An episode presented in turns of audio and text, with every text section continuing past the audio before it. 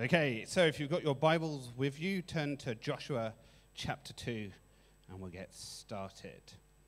So, over the last few weeks, we've been working our way through uh, Hebrews 11, looking at some of the great heroes of the Old Testament. And each of these people have been commended for their faith as they've stepped out and lived lives following God regardless of their cost. With each of these people that we've explored what faith in God looks like practically, rather than, rather than this kind of nebulous concept that I think so often when we talk about faith, we can end up with.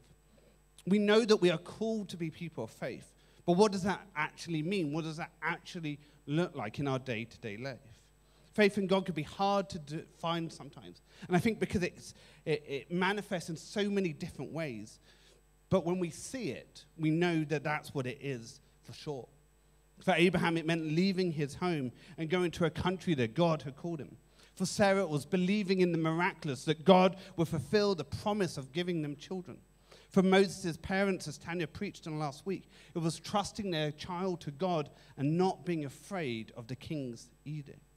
And the more we tell these stories, the more that we kind of um, share about what's going on, the more we read scripture, the more we share uh, stories of faith in our lives, what happens is that faith starts to arise in us. And we start to live lives of boldness and courage. Faith very much is a muscle. And it gets strengthened when we share as these stories of faith, when we learn from the examples of old. And then what happens is when that muscle becomes strengthened, when uncertainty and chaos comes and knocks on our door, suddenly we find ourselves being able to respond in faith because we've trained ourselves. You see, faith is the antidote to fear.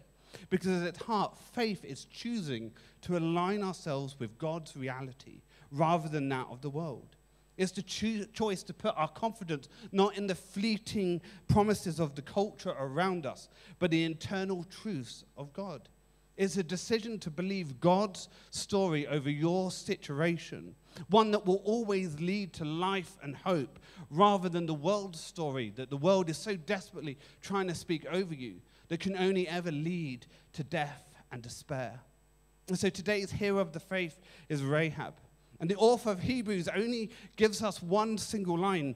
He says in Hebrews 11:31, by faith, the prostitute Rahab because she welcomed the spies, was not killed with those who were disobedient. And I kind of wondered a little bit, well, why, why is there only one line? Why is there kind of, you know, for other people, there's these paragraphs in the community? And it's because the story of Rahab was well known within the society and the culture. Actually, Rahab is also mentioned by James as this beautiful example of faith and, and deeds when they meet each other, when they're combined. And so I almost wonder if it's almost like it's a, it's a trigger point, it's a reference point. And so when the author of Hebrews reminds the reader of Rahab, suddenly people go, Yeah, I remember her story. I remember what she went through. I remember what she lived out. And then they're encouraged and inspired by. But in many ways, she's a really unlikely candidate to be an example. She was a woman, a Canaanite, and a prostitute. Three things that for religious Jews would have disqualified her from being a part of God's plan. And yet, here we find her celebrated in the great heroes of faith, celebrated for what she did, for being a key instrument in God's plans and purpose. And I think it's because in Rahab's story, we see this mighty faith, a faith that chooses to embrace God's reality, not the world a faith that doesn't allow her past to define her future, and a faith that invites others into the journey. In Rahab, we see a woman who not only changed her own destiny, but that of her family, of a whole nation, by simply choosing to believe in the story that God was inviting her into.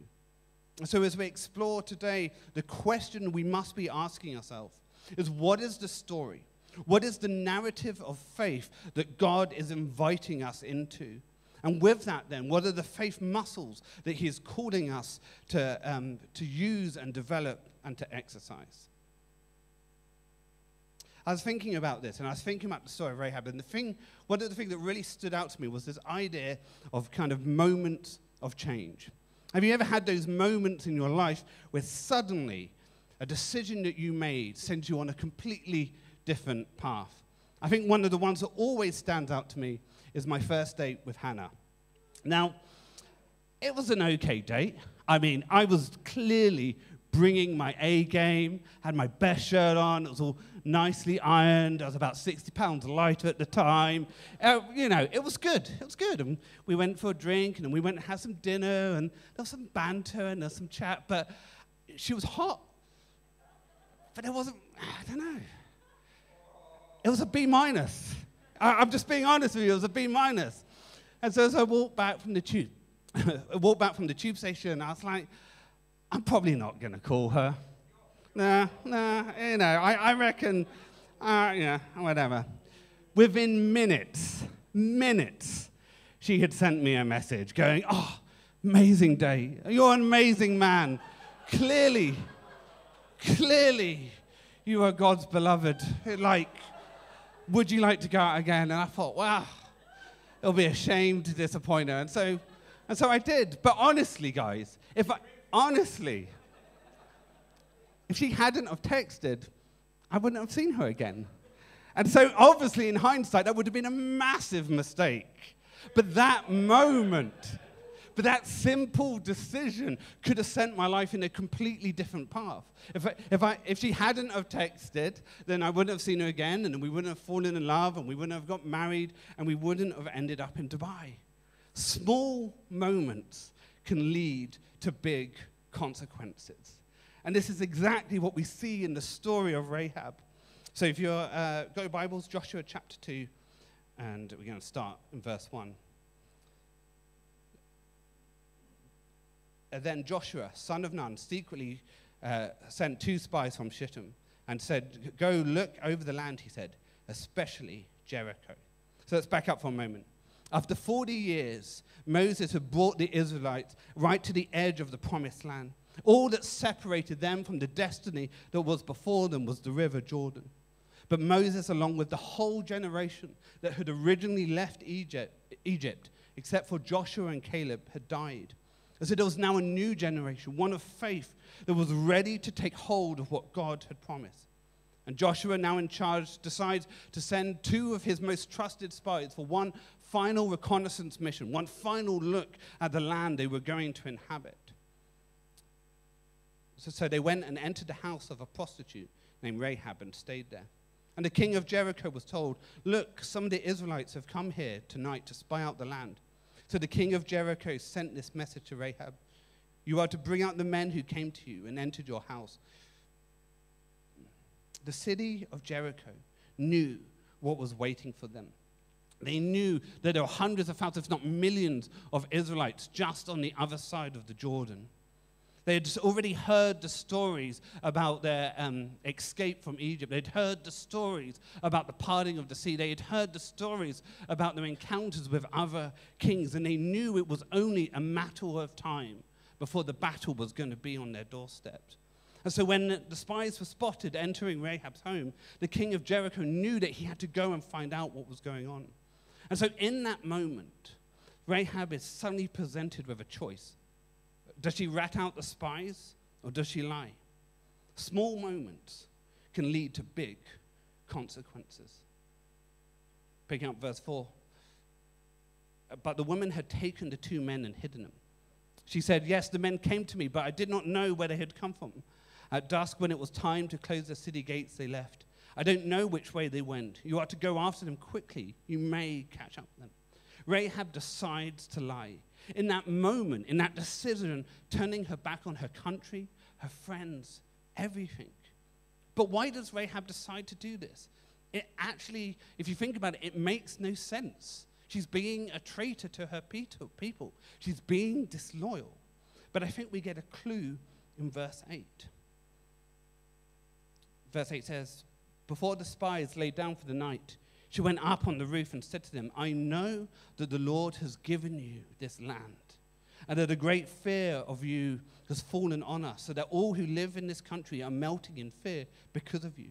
For the Lord your God is God in heaven above and on earth below. You see, Rahab had a revelation of who God was, a revelation that stirred a certain amount of faith within her. And while, and while many others knew about what God had done through helping the Israelites and their escape from Egypt, only Rahab had the revelation that this land was in fact God's. And these words that she says, this declaration echoes the same faith that Joshua and Caleb had all those years below when Moses had sent them into the promised land. And they saw the giants and they saw the troubles that were in front of them. And they said, We could do this because I know this land has been given to us.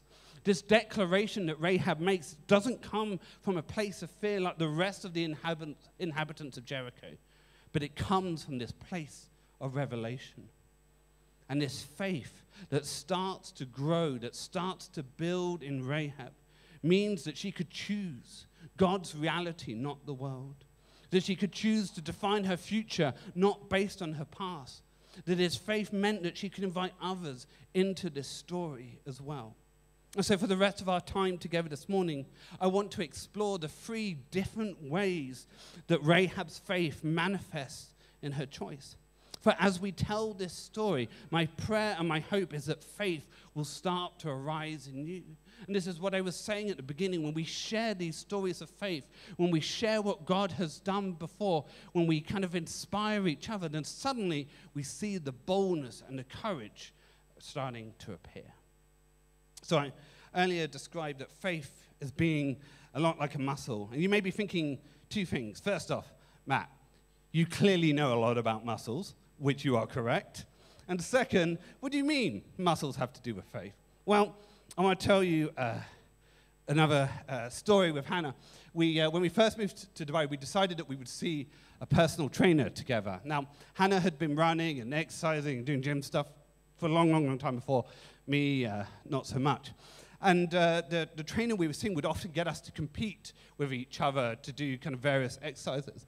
And the problem is, as you can clearly tell, I'm very unfit, but I'm very stubborn. And so I knew there was no way that I was going to let Hannah beat me. And I remember there was one particular day where we were doing uh, these weighted bicep curls, and they kept adding the weight more and more, and I was determined I was going to smash it. And so I did, not because of fitness, not because of strength, but just pure kind of arrogance.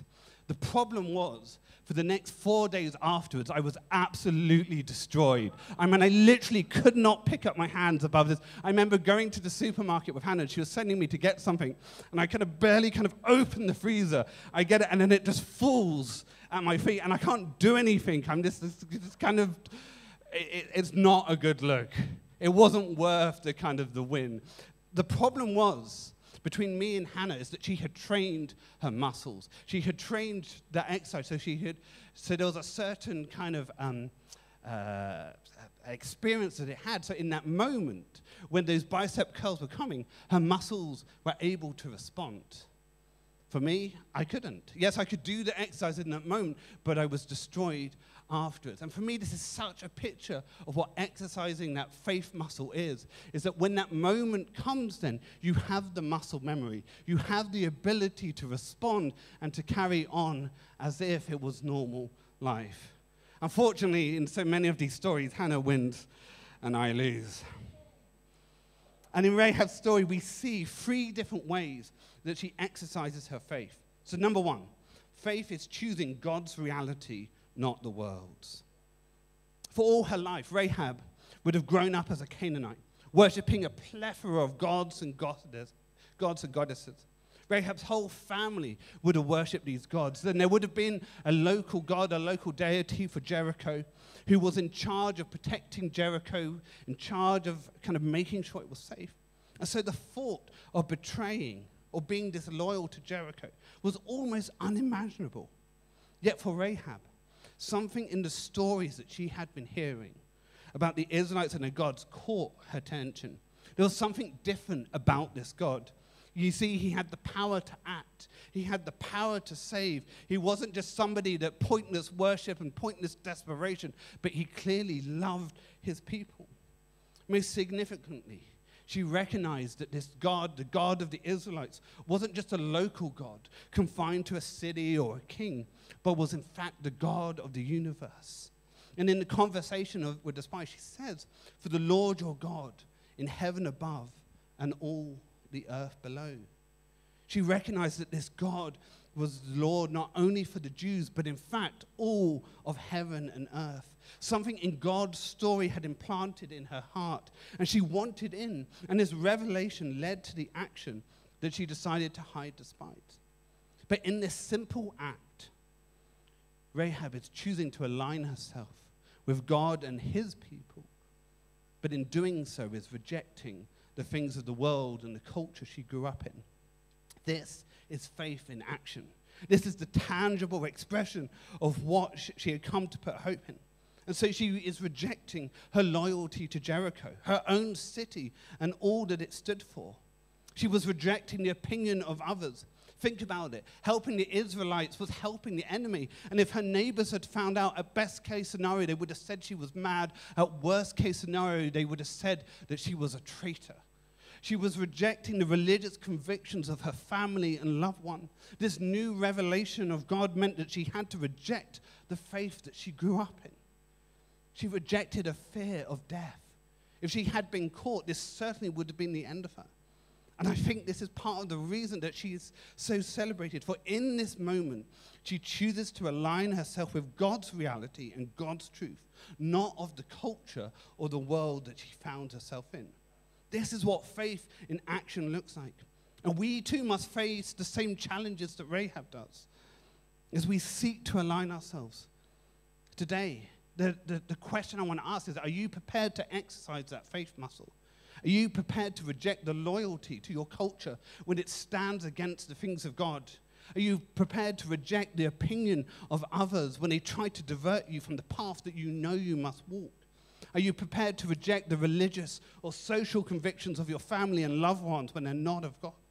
Are you prepared to reject this, this fear that so easily can sweep over, over us for what the cost may be when we step out in the things? Ultimately, it was her faith that saved her, though she was prepared to count the cost. Second, faith is not letting your past define your future.